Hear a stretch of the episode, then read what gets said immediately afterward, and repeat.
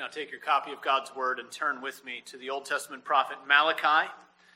Malachi today, chapter 3, reading in verses 6 through 12. Malachi chapter 3, 6 through 12. Find that on page 802 of our Cart Bibles. Before we read this word together, please join me in a word of prayer. Let's pray again. O gracious Father, give us eyes to see, ears to hear, and hearts to believe through your word all that you have for us. Help us to hear not only the word of this prophecy, but a word of your grace and truth, the abundance that you have for your people in Christ. Help us to trust in him. Lead us to yourself through these words, we ask in Jesus' name. Amen. Well, hear now Malachi chapter 3, verses 6 through 12. For I, the Lord, do not change. Therefore, you, O children of Jacob, are not consumed. From the days of your fathers, you have turned aside from my statutes and have not kept them. Return to me, and I will return to you, says the Lord of hosts. But you say, How shall we return? Will man rob God? Yet you are robbing me. But you say, How have we robbed you? In your tithes and contributions.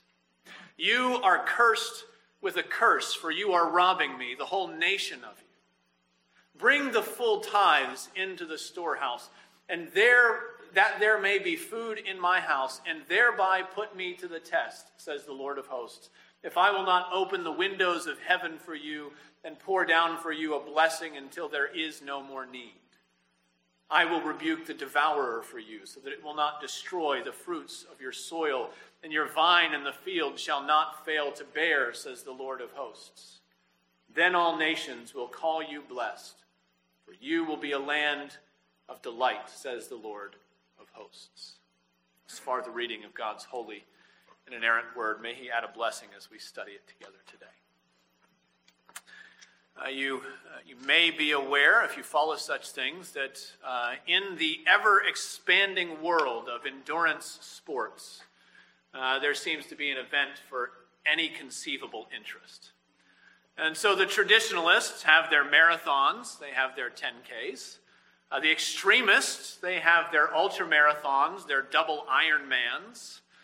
Uh, the Weekend Warriors, and some of you have recently participated, the Weekend Warriors have their Spartan runs and their Tough Mudders. And then for those quirky runners in Colorado, there are the donkey races. Actually, they would, uh, they'd prefer that you call them burros, burro races. Uh, and they're events that are meant to harken back to the days of mountain men and mining towns scattered throughout the Rockies. Uh, they're races, like others, that vary in lengths from just a couple miles up to a couple dozen miles, some very long races. But all of these burro races share a common element. As you run, you lead by a rope and trot alongside a real live Mexican burro. Uh, the runners may not at any time ride on the donkeys, but the donkeys must carry a regulation saddle pack. That saddle pack must weigh at least 33 pounds and it must contain the traditional prospector's pick, shovel, and mining pan. Now, just like every other race, the goal is to get across the finish line as quickly as possible. But as you might imagine, burro racing presents its own set of challenges.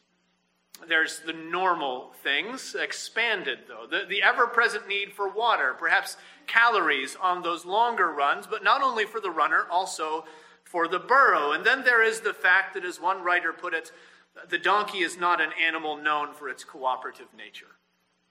And perhaps for those uh, that very reason, the, uh, the official rules established by the Western Pack Burro Association state that the runner may push, pull, drag, or carry the burro.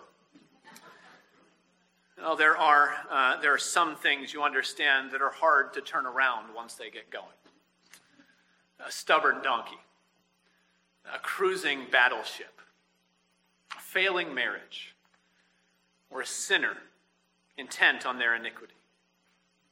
In the verses that we have just read, the Lord is speaking to his people who are running full stride in their sin. The message that he has for them is clear, it is unambiguous. That message is turn around, return to me. No longer walk in the stubbornness of your own direction, but return and find shelter in God's unchanging faithfulness. Our text divides into two halves. We're going to follow that, that division. First, the Lord calls his people to repentance. And then, when his people repent, the Lord gives a promise of abundance. Are two points today a call to repentance and a promise of abundance. The call appears in verse 7. Verse 7 Return to me, says the Lord of hosts, and I will return to you. Return to me, and I will return to you. That Hebrew word for return is shuv. Uh, it means an about face. It means to leave off going in one direction and instead to go in the other direction. And here's an amazing thing because the Lord says that as his people turn, he also will turn. That as they return to him, he will return to them. At the moment, they are both facing in opposite directions. They are both moving further away from one another rather than closer. You have seen those old campy Western films. Right? You know the scene where the good guy and the bad guy are standing in the town square and they're about to have a duel, but first they start with their backs to one another and they each take 15 paces in opposite directions. Those 15 paces are what God is dealing with here. People moving away from one another rather than toward one another. It's an indication of a broken relationship. In Micah, the Lord tells his people that what he wants from them is to walk humbly with their God. That is, to move in the same direction. And that great benediction in Numbers chapter 6, the priests of Israel would raise their hands and pray for God's people that God would lift up his face to them, that he would turn his countenance to them. But husbands and wives have had nights like Malachi is envisioning, there is a disagreement. The disagreement is bad, but it's not quite bad enough to go sleep on the couch. So, what do you do? Well, you roll over in a huff. You give the silent treatment to your partner, and you lay there in this, this silent sign of your disunity.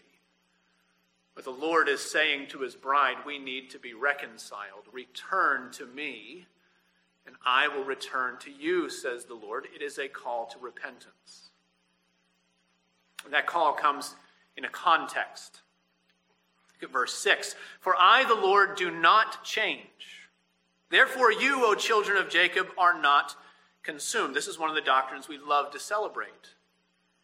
It is the unchangeableness of God. It's what theologians call the immutability of God. It's the doctrine that not only does God not change, but in fact, God cannot change. In his being, in his wisdom, his power, his justice, his, his holiness, his goodness and truth, the Lord is not capable either of increase or decrease, no improvement, no decline. God cannot become more perfect than he already is. He will never be less perfect than he always has been. Christ the Lord, we profess, is the same yesterday, today, and forever. And so God's people sing, Thou changest not. Thy compassions, they fail not. As thou hast been, thou forever wilt be. But here we begin, begin to be tied up with the text. On the one hand, God says, When you turn, I'll turn. When you change your approach, I'll change my approach. On the other hand, God says, I do not change. There's no shifting, there's no shadow variation due to change. And so, which is it? Does God turn or is he turnless? Does he change or is he constant? Well, it's the combination, I think, of these two verses, these two ideas that explains and, and exposes the false ideas that Judah currently has about their Lord in Malachi. You recall the people are back in the land that God had promised to their forefathers, but things are hard. Too hard. This is pre Nehemiah time.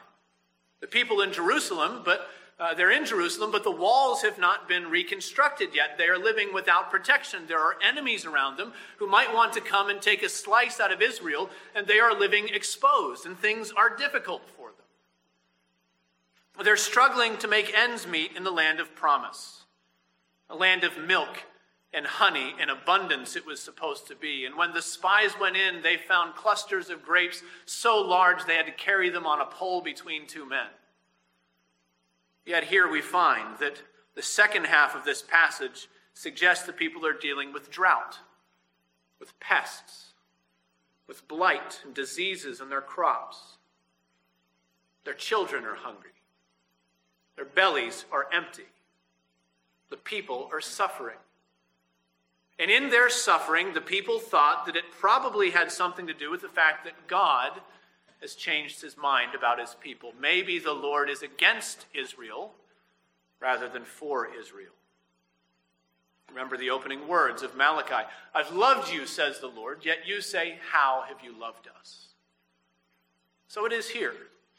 Return to me, says the Lord, but you say, How shall we return? In other words, they're saying, We're already doing everything we can. We're not aware of any failure on our part. You ask us to return, but how shall we return? The New Living Translation gets it right. How can we return when we've never gone away? The people are suffering. And in their suffering, they assume that it must mean that God is against them. They believe that God has changed his course. But I, the Lord, do not change, he tells them. In fact, neither have they. They haven't changed, just like God hasn't changed. And that's their problem. Verse 7 From the days of your fathers, you have turned aside from my statutes. You've not kept them. Return to me, and I will return to you. The people are in sin, yet they believe that their suffering is God's fault. And this is the way that sinners always work. I don't just mean the sinners out there, you know. The sinners we label as sinners, the sinners we can point at as the, uh, the chief examples, the visual aids of the idea, if you will. I mean you and me. Sinners in here. This is how we work. We love to find somebody else to blame for the suffering that comes about because of our sin. Some of our sin has natural consequences.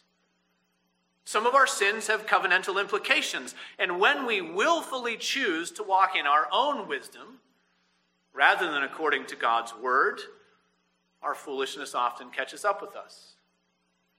I know the pushback on the other side, and it's true. There's a, there's a danger of being overly simplistic with these things. Not all of our suffering is a direct result of some unconfessed sin. Right? And if you are in Christ, all of your afflictions come from the loving hand of your Father. Sometimes He gives us affliction to chastise us as children that he's disciplining and, and pointing in the right direction. Sometimes he gives us affliction simply to fortify our faith. Because we're not meant to live looking for, for some hidden code, some hidden connection between an unconfessed sin and the difficulty you're dealing with right now. That's true. Nevertheless, when we sin and we suffer for it, we love to find somebody else to blame. It's the way sinners work.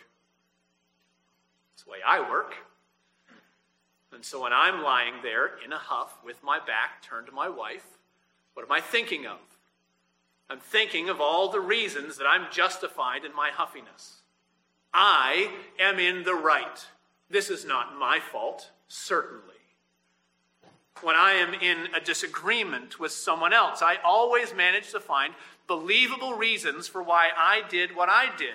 And I always manage to judge the other person far more harshly than I would ever want somebody to judge me. And I bet you do the same thing. It's bad enough when we do this with other people. Far worse when we think those thoughts of God. I am justified in the Lord. He is acting in an unrighteous way. He's treating me in a way that he ought not to. And this is what Israel was doing. Their situation couldn't possibly have had anything to do with their own sin, right? It couldn't possibly have been their fault? How can we return when we've never gone away? It must be that God is against us. It must be that He's the one who's changed. But He hasn't. He never does. And they would know that if they simply remembered what God told them at the very beginning. Remember that before the Lord brought them into this land that they were now possessing, this land of promise, this was also the land of covenant. This is the land of blessing and curses. The land they were in came with terms. If the people would walk in God's ways, the Lord vowed to prosper them, to protect them. If they would follow him, he promised, pledged to, to make those promises that he gave to Abraham come true, that he would bless them and make them a blessing. But if they would not follow him, Leviticus chapter 26, these are the original terms, Leviticus chapter 26, verses 14 to 17. If you will not listen to me and will not do all these commandments, if you spurn my statutes and break my covenant, then I will set my face against you. So, what were the people experiencing? Was it the God who changes, or were they experiencing the God who is constant? turned aside from God's statutes, and the Lord has turned his face against him. That was always part of the original deal. Repentance was always part of the original deal as well. This offer that the Lord makes that if they turn, he will turn. The same unchanging God uh, gives this original agreement, Deuteronomy chapter 4, verses 30 to 31. He says, When you are in tribulation and all these things come upon you in the latter days, you will return to the Lord your God and obey his voice. It's interesting. He says that you will return, and then he gives the reason that they will return. How would you complete that passage? What would you give as the reason that they will return? You'll come to your senses. You'll figure out where you were going wrong. You will finally realize that what you need to do is to follow me. No, God says, in the latter days, when these things come upon you, you will turn. Here's the reason. Verse 31 For the Lord your God is a merciful God. He will not leave you or destroy you or forget the covenant with your fathers that he swore to them. Even now, in Malachi, as God is speaking to them, it is proof that God has not forgotten his people. It's proof that he has not changed course. Brothers and sisters, what is the hope anytime God's people are suffering? It is the unchangeable goodness of the Lord. Our hope is that the God of grace still calls us to repentance. Our hope is God's plan laid down before the foundations of the earth were laid, that God will make sinners ready and willing and able to turn to Him. And when we turn to Him in repentance, He turns to us in mercy. It's true, of course, we don't live physically in the promised land. So we need to, uh, we need to apply this in a little different way. The, the blessings and the curses of the Old Testament don't apply to us in the same way that they applied in Malachi's day. Yet, with all that is different time and place and people and language all that's different between then and now, what we learn from this passage is that our God does not change. When he makes a covenant promise, he sticks by his word. So 1 John chapter, chapter 1 tells us that when we confess our sins, He is faithful. You know what faithful means? It means constant, it means changeless.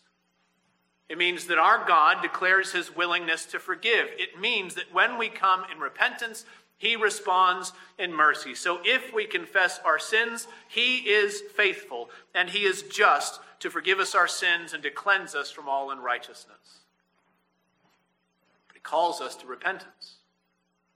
It means that we have to stop looking for somebody else to blame. It means we have to be willing to see our sin as God sees our sin. It means that we have to be willing to make an about face because when the Lord calls us to repentance, He's calling us to turn. And when His people turn, the Lord gives a promise of abundance. Our second point promise of abundance. Now, this is, is closely connected with what we have just seen because God's calling his people to repentance, but he's doing that in the context of the covenant that he made at the beginning. And that means that we should expect that repentance will show up in visible, tangible covenant terms. This is one of the ways that we sometimes get repentance wrong now. We live in a world that is increasingly and abundantly defined and evaluated in psychological terms. What you feel is real. What do you feel about yourself? What do you think and feel about the world around you? That's your reality. Live in that reality. And so, if we buy into that model, we can sometimes downgrade repentance and say, well, as long as you feel sorry, that's repentance, right? So the young woman goes to the store to try on a few shirts, and the one that she likes, rather than buying it, she simply stuffs it in her purse and walks out with it. But a few days later, she feels terrible about what she did. That's repentance, isn't it? It's the thought that counts. Or does repentance show up? Does repentance make restitution? Is repentance, as Sinclair Ferguson says, worked out in obedience to the specific commandments of God? So when God's people asked him, How should we return? He gives them a concrete example. Verse 8 Will man rob God? Yet you are robbing me. But you say, How have we robbed you? In your tithes and contributions. Remember, God is dealing with his original agreement. You see the mention of a curse in verse 9.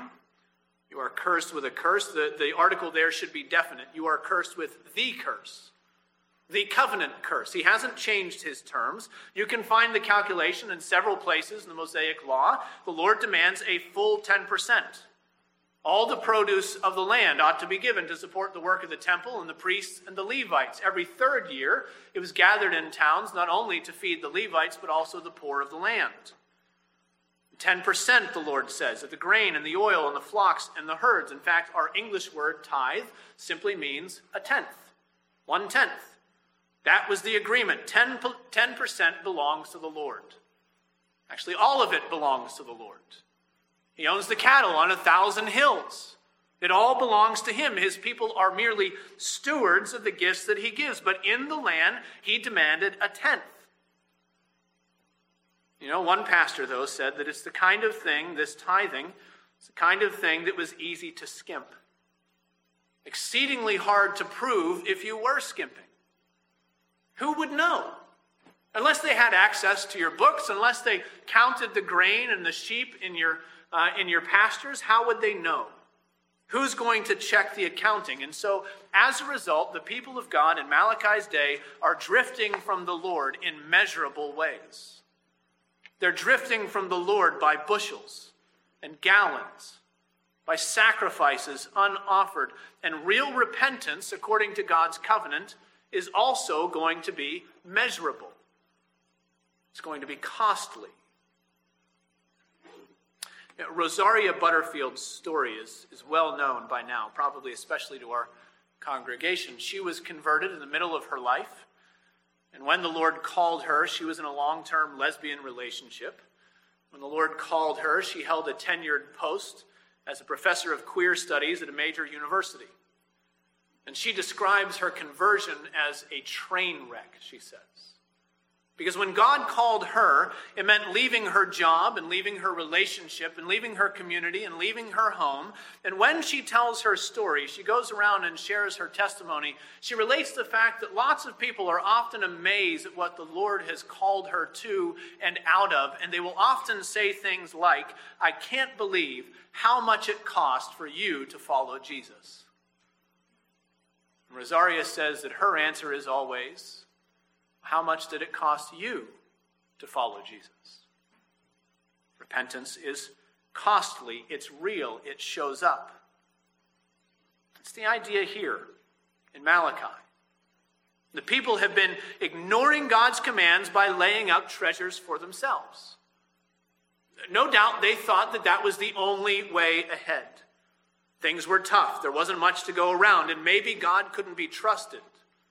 Maybe he wouldn't provide for their needs if they gave him the tenth that he required. So they held back what belonged to the Lord. They robbed God, he says. The whole nation was involved. And in order to return to the Lord, the whole nation would have to bear this costly repentance. But the Lord says, repentance will also bring a blessing.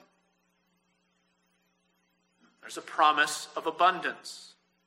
Verse 10 Bring the full tithes into the storehouse, that there may be food in my house, and thereby put me to the test, says the Lord of hosts, if I will not open the windows of heaven for you and pour down for you a blessing until there is no more need. This is God's graciousness. You know that elsewhere in His Word, He warns us, He tells us, do not put the Lord your God to the test.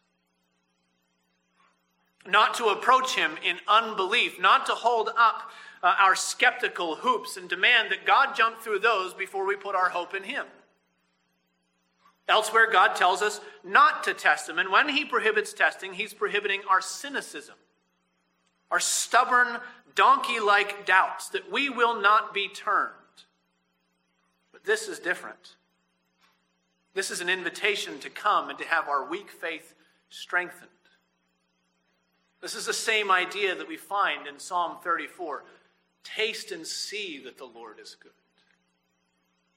Do you believe that maybe he's changed his terms? Do you believe that maybe he's not willing to keep his promises? God is saying, Try me, test me, prove my unchanging faithfulness, he's saying. The Lord has promised abundance for obedience, he's promised prosperity for covenant faithfulness and he's saying that he's going to keep his promises. And so, most likely, there was a drought, but the Lord is able to open, he says, the windows of heaven, the same windows of heaven that at the first brought the floods upon the earth. The Lord is not restricted in what he can do and what he can send. See if I will not open the windows, he says. It seems there is a pestilence, but the Lord says that he will rebuke the destroyer there are no pesticides in these days. There may be some things that you can scatter to keep bugs away, but the Lord says He will rebuke those bugs, those, uh, those worms that gnaw at their produce. There was a blight, but now the Lord says, The vine in the field shall not fail to bear. It is a reversal of fortunes. A reversal of fortunes so great that everybody around them will see it. Do you remember that in the first chapter, God said that the land uh, the land of Esau is going to be a land of wickedness. Now he says you will be a land of delight. Everybody will know it. Everybody will see what the Lord has done for you. And in their sin, they're merely limping along. They're living from hand to mouth. But in repentance, there's going to be plenty, he says. More than they could need, more than they could contain, more than they could count. And through obedience, the Lord is going to move his people from affliction to an abundance they couldn't imagine. Now, you know as well as I do the way that Old Testament promises like this get abused, don't you? We know about those prosperity preachers. I want to tell you that for the suggested donation of $25 a month to the ministry that has their name on it, they will guarantee that God will fill your pockets and God will heal your pets and God will bless your socks right off. And that is not what this is about. Right? The Lord is speaking to his particular people. He's speaking to them in a particular place. He's speaking to them under a particular administration of God's covenant of grace for national Israel. God's promises, his goodness was manifested in agricultural abundance. And we will misuse this passage if we try to universalize it. If we try to make this a business plan for expanding your financial portfolio, well, you're giving your tithe, right? As long as you give your tithe, God will take care of you. And in fact, you'll have more than you could ever imagine. This is not a business plan.